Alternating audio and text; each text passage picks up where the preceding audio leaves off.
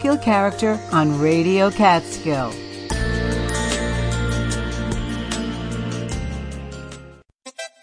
WJFF Jeffersonville, W233AH Monticello. Radio Catskill. On air, online, on your smartphone, and on your smart speaker. Public radio for the Catskills and Northeast Pennsylvania. We are Radio Catskill, keeping you connected.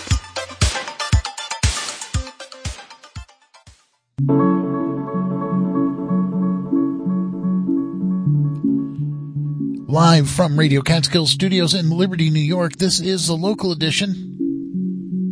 I'm your host, Jason Dole. Coming up tonight, we have a lot of local news for you.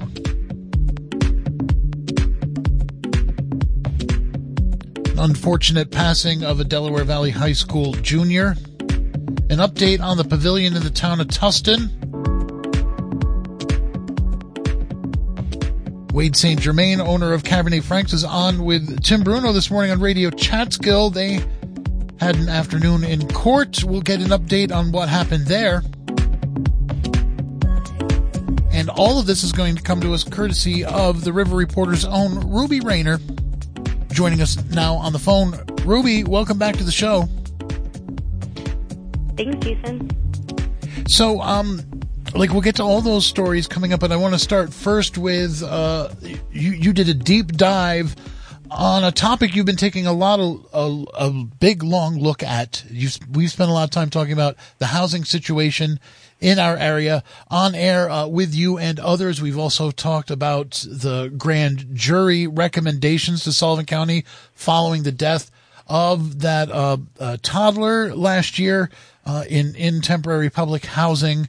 So this this is a big story. Your headline is uh, on this one: housing shortage and opioids combine to create Sullivan County's greatest crisis. So where do you want to start on this one? Um, yeah, there's so there's so many places. Um, I think that, uh, like you said, I've talked about the death of Akasha Lovert, the 16 month old baby who died in an overdose of a mix of fentanyl and xylazine last May. And I think many people have have heard, you know, stories about housing and um, this kind of is a connection between those two issues. Um, this uh, Akasha died in the Knights Inn, which is a motel in Monticello that's under contract with Sullivan County to house um, houseless people. And you can really see how both opioid use and housing insecurity and homelessness are really happening at the same time um, when you look at this situation.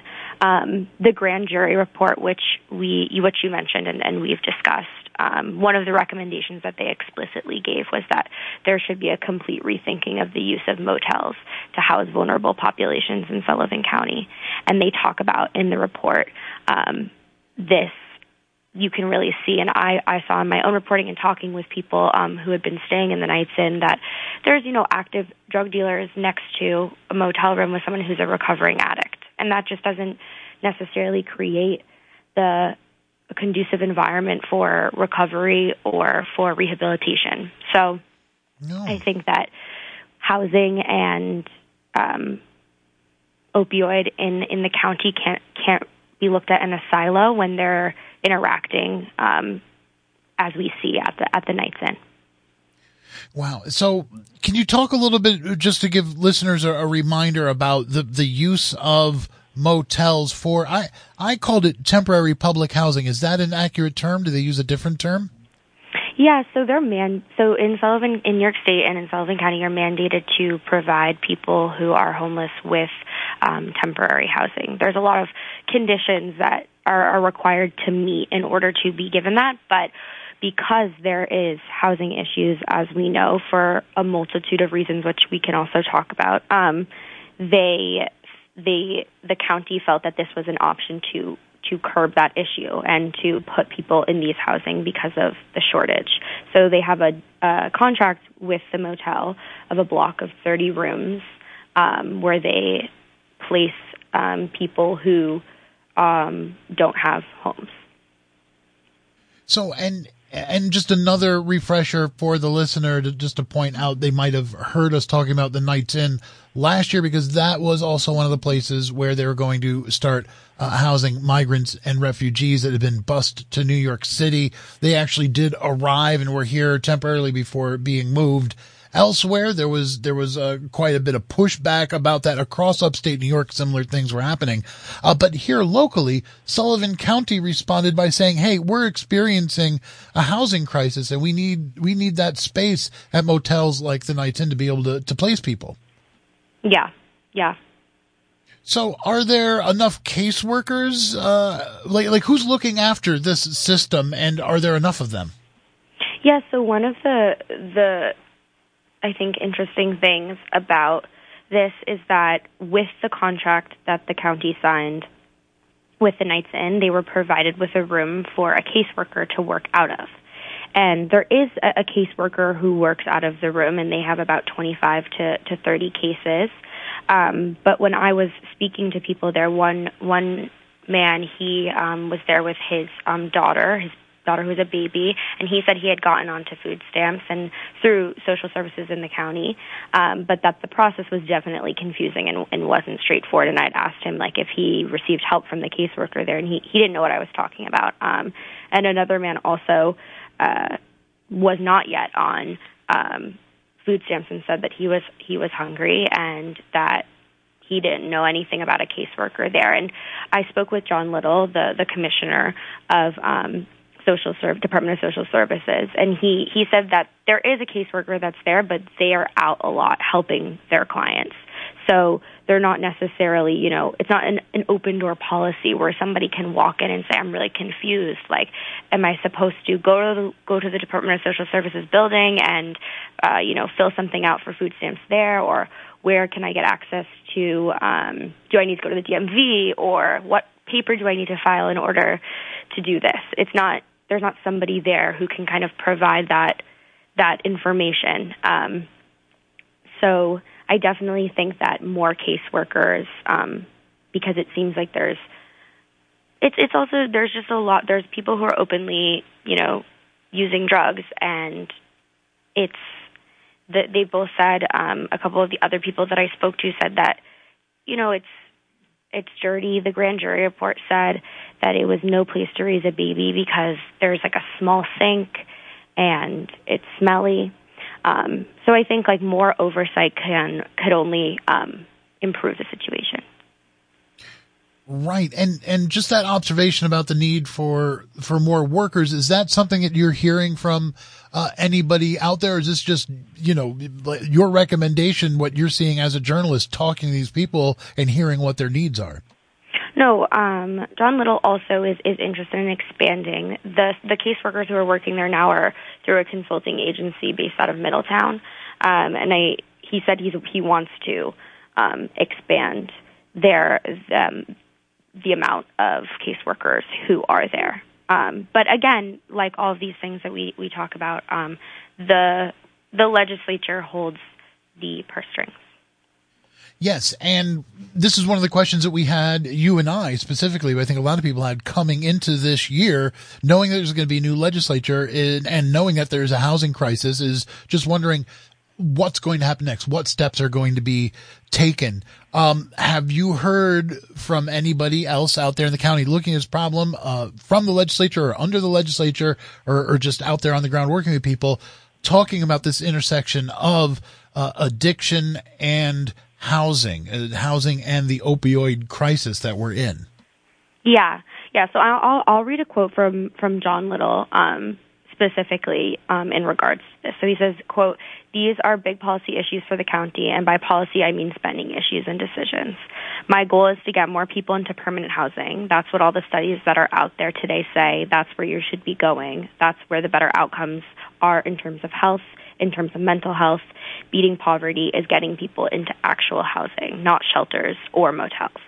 Um, and in line with that, um, he said that himself, um, the county manager Joshua Potosek, and the planning commissioner Heather Brown have been speaking with stakeholders and bringing people together who could potentially develop property, um, people who want to invest in their community and who are interested in building housing in Sullivan County in a way that's that's cooperative. Um, so there is definitely, I think, it seems a motion in that direction, and the legislature last week um, approved a consultant to come in and look at the different recommendations from the grand jury and give advice on which should be a priority and which are necessary for the legislature to uh, move forward on more immediately um, than others.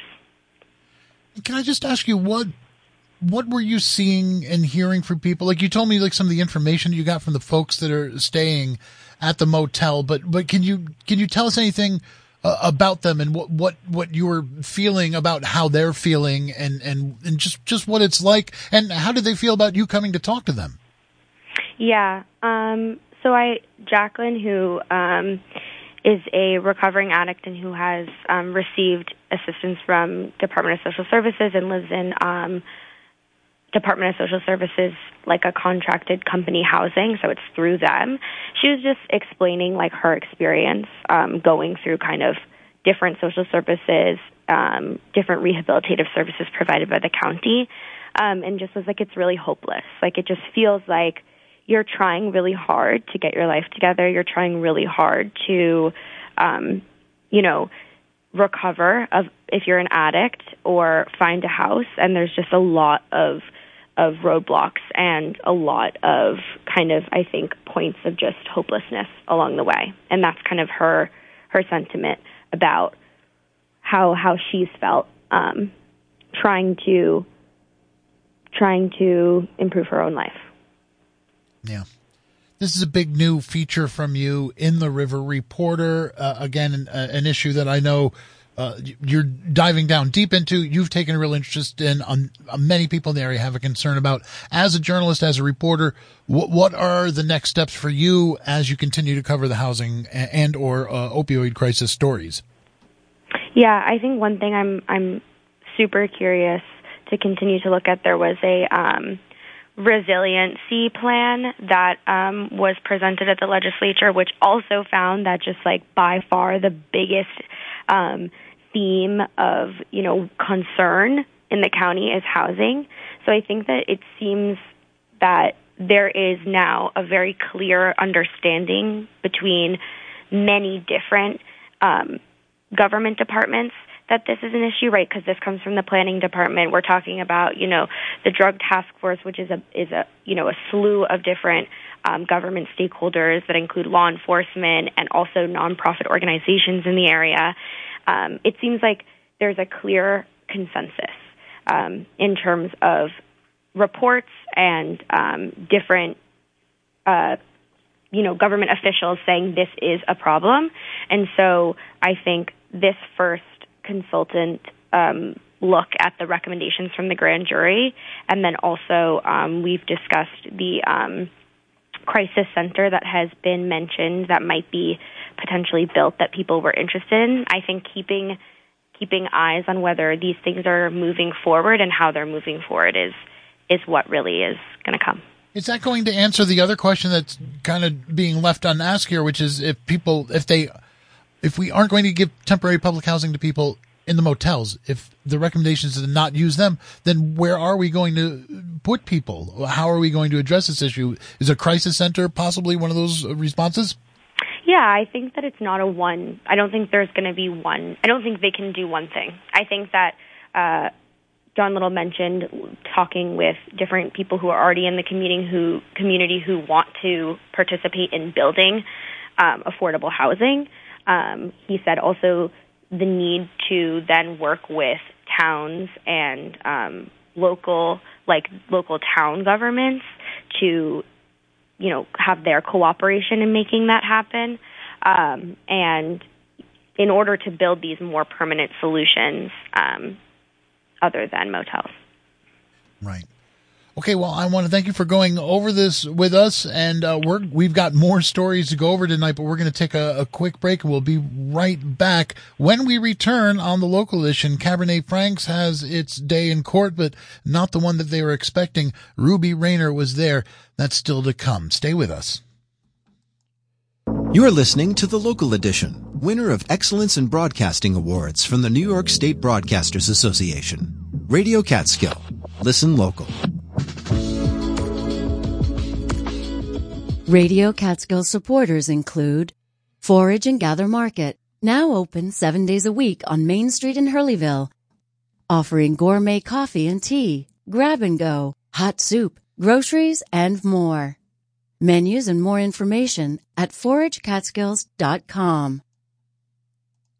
This week on the Retro Cocktail Hour, we'll hear the mambo beat of Tito Puente, private eye jazz from a 50s film noir, and the exotic sounds of Arthur Lyman.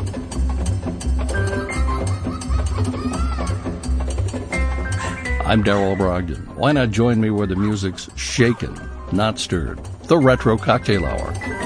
Coming up tonight at 7 on Radio Catskill. Of course, before we get to the Retro Cocktail Hour, we still have the daily from the New York Times and uh, this program here. It's a local edition. Welcome back. I'm Jason Dole. I'm joined on the phone uh, by Ruby Rayner from the River Reporter, and we're talking about the news. Ruby, um, I want to ask you about what happened in Liberty today um, when uh, Wade St. Germain and RJ Baker from Cabernet Franks uh, went to court. But if you don't mind, I'd like to play a clip because Wade was on air this morning with uh, uh, Tim Bruno, kind of giving some background from his perspective of what's been going on. So uh, this is Wade talking earlier and uh, talking about what he's been experiencing over the last eight years uh, from his neighbor. You know, we've been assaulted, we've been stalked and harassed. He's been imprisoned three times for violating orders of protection and again, he has multiple charges pending against him. The DA took three felony charges in contempt in the first because since he got out of jail last time, he has been found to violate the order of protection three times. And instead of giving one to four years sentence recommendation, they have offered him a 30 day plea deal. The charges that are against us are based on a photograph of our neighbor exposing himself and urinating on our property and a camera, which he asserts is looking into his bathroom and bedroom. This camera uh, looks straight down our building at another camera, which was smashed off last year. Uh, that's the only way to protect that camera. And that camera caught our neighbor shoveling uh, dirty cat litter and cat food underneath our building. And so they want that camera removed. Uh, and that resulted in the contempt in the first charge. So now the, the things that we have, you know, provided, the evidence that we have provided is being used against us. And uh, it's bad enough having a stalker and trying to run a business, working 70 hours a week and looking after RJ's mom. We have real problems that are not caused by stalkers, you know, just trying to get through life. And this is just really egregious and heinous. And that full interview is up at WJFFradio.org. And the headline kind of says it all. Cabernet Frank's owners plan to move out due to ongoing dispute with neighbor. Uh, Ruby, uh, earlier this week, I was a little bit surprised that given that history that I'm somewhat familiar with, a lot of us in the community have heard about, to hear that it was actually uh, RJ and Wade, co-owners of Cabernet Franks, uh, who who were uh, arrested and ordered to report to court. Um, and they were actually in court today uh, in Liberty. can you tell us what that was like? Yeah. So they had a lot of people come out um, in support of them. I'd say there was about 25 to 30 people um, who were there to support both Wade and RJ and um, make sure that they kind of they wanted them to know that they are all part of the community and they didn't agree with what was happening and thought it was unfair and um, all told me in just ringing endorsements how much they they love Cabernet Franks and just feel really kind of hurt that uh, this horrible thing has gone on and is is negatively affecting Wade and RJ um, in this way. Did you happen to learn? Did you hear from anyone that's uh, uh, on the other side of this issue? No, there wasn't anyone that I saw there who seemed to be. It was the, uh, you know, it's the district attorney's office, so the the client wasn't there. Um, in terms of that, they just appeared in front, um, needing to, and they asked the DA to produce discovery. Um, the DA said that they would produce discovery and asked for their requests to be written motions. The, the lawyer, Michael Sussman, um, then requested a new date for that, which um, will be March 20th, and they have, you know, until then to produce this discovery that these charges are, are based on. So it's not, it's, it's still early. It's still early. And, and it could be thrown out um, if the they don't produce the discovery which is the these those photos and, and videos that um, Wade was referring to in the recording. So sorry if if if Wade and RJ don't produce the photos, it could be thrown out. No, no, no. So so who needs to produce the photos? Um, the district attorney would need to obtain them. Okay. All right.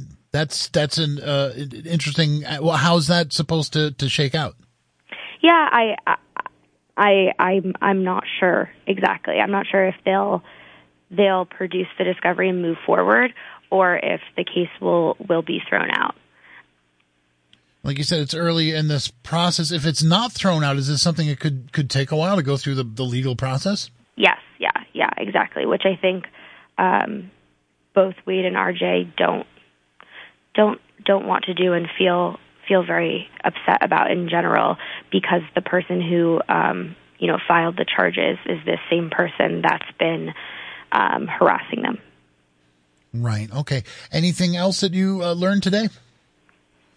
Um, I think they're just Michael, Michael Sussman, the the lawyer. He was speaking after the case and just really um, affirming that to the to the people who came out in support of Wade and RJ that you know this was this was really unfair and that they were gonna they're gonna fight this these charges and um, make sure that they, he can do everything he can as as their lawyer to to stop this this case kind of from moving forward and from negatively affecting them any any more than it already has.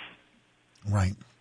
Okay, um, moving from Liberty now to Tusten, you have an update on the proposed pavilion structure. Uh, this is a controversial thing. What what are people disagreeing about? This has been very controversial in in Tusten.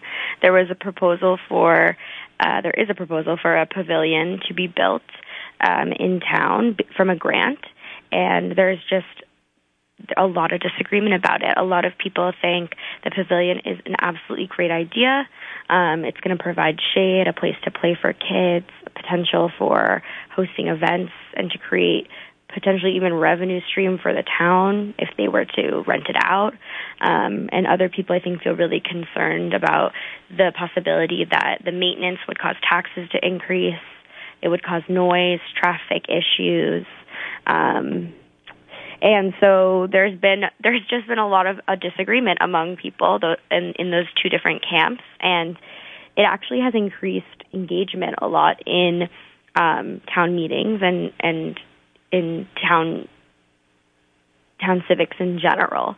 Um, there's been a group a group organized. A bunch of families who um, had never really been to town meetings came out in support of the pavilion um, with their kids, and a lot of them were newer residents, um, talking about how they really uh, wanted the pavilion. And there's also been a group organized called Friends of the Flats, who um, have who live in the area where the pavilion would be built. Um, and in addition to, because it, though it came out of this pavilion, they've also they really mobilized people to come to the uh, sewage rate public hearing. Um, the chairperson actually mentioned how the the attendance had increased. So you can see that despite despite the pavilion, um, there has been there has been some more engagement in what's going on in the town, and um, as a, as a result. Yeah, well, uh, that it gets uh, folks out to the meeting when there's when there's a, a controversy or disagreement. Uh, that that that is something that happens. So I guess that's one good thing that people are engaged. Is there is there any movement on this issue, or is this still at the height of disagreement? Um, so th- it, where it stands is that it is moving forward. They the the town submitted the proposal to the Upper Delaware Council because it is within the river corridor, and the organization has to look at whether it is in line with um, the management plan and approve it or disapprove it. They haven't said whether it will be approved or not, but it it's under review, and I think in the next Upper Delaware Council meeting they'll they'll have some they'll have some updates on that. And I think at that point it's been at the standstill in terms of the the council on whether they're going to really move forward or kind of pull back. And so I think they'll have to make a decision once make make a decision in one direction, something, Right. um, when they hear back from the Upper Delaware Council based on that decision. So based on what you're hearing from folks, given that that a decision needs to be made, is this increased engagement more likely to facilitate a speedy uh, uh, uh, decision, or is it likely to make that decision take a little longer? Um, I'm not. I'm not sure. I don't know. That's okay. I don't know, but I think that it did. The Friends of the Flats, which I thought was um, interesting, seems to be a very mixed membership, um, age-wise. So, and um, I spoke with one of the members, and he was like, "I, you know, I heard ideas about what people view and want for this town that I never really was exposed to before." So, it seems like at least um, people are talking to one another, which Okay. I think is important.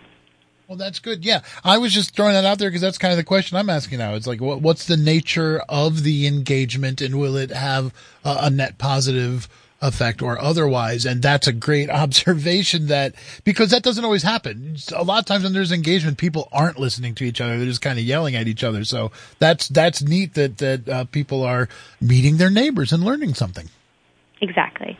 Great. So, uh, finally, unfortunately, we got to end the, the program. We have, uh, another minute and a half here. No, we got two minutes here to talk about, um, unfortunately, uh, a Delaware Valley High School junior, uh, was, was recently killed. Uh, th- this is, this is very sad, very young person in the community. Can you, can you give us the details?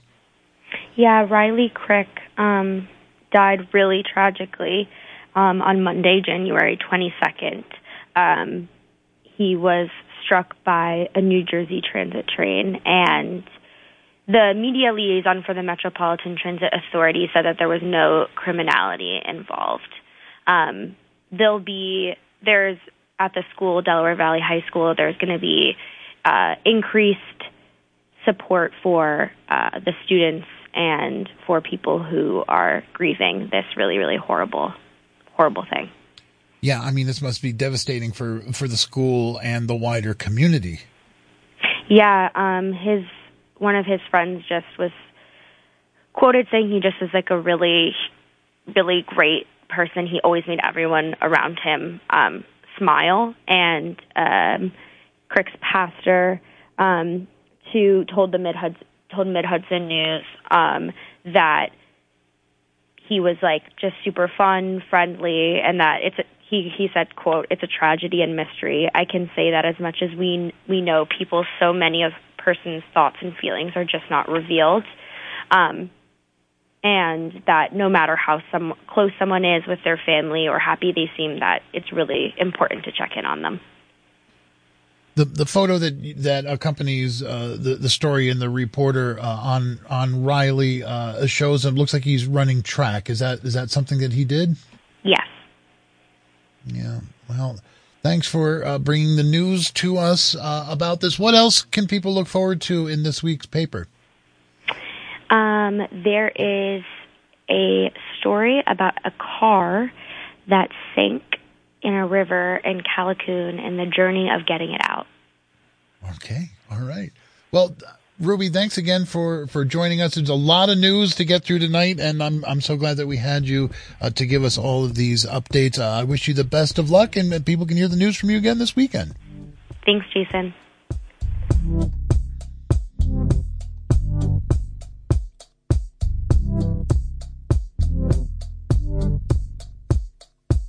Well, that's it for the local edition tonight. I've been your host, Jason Dole. Thank you so much for listening.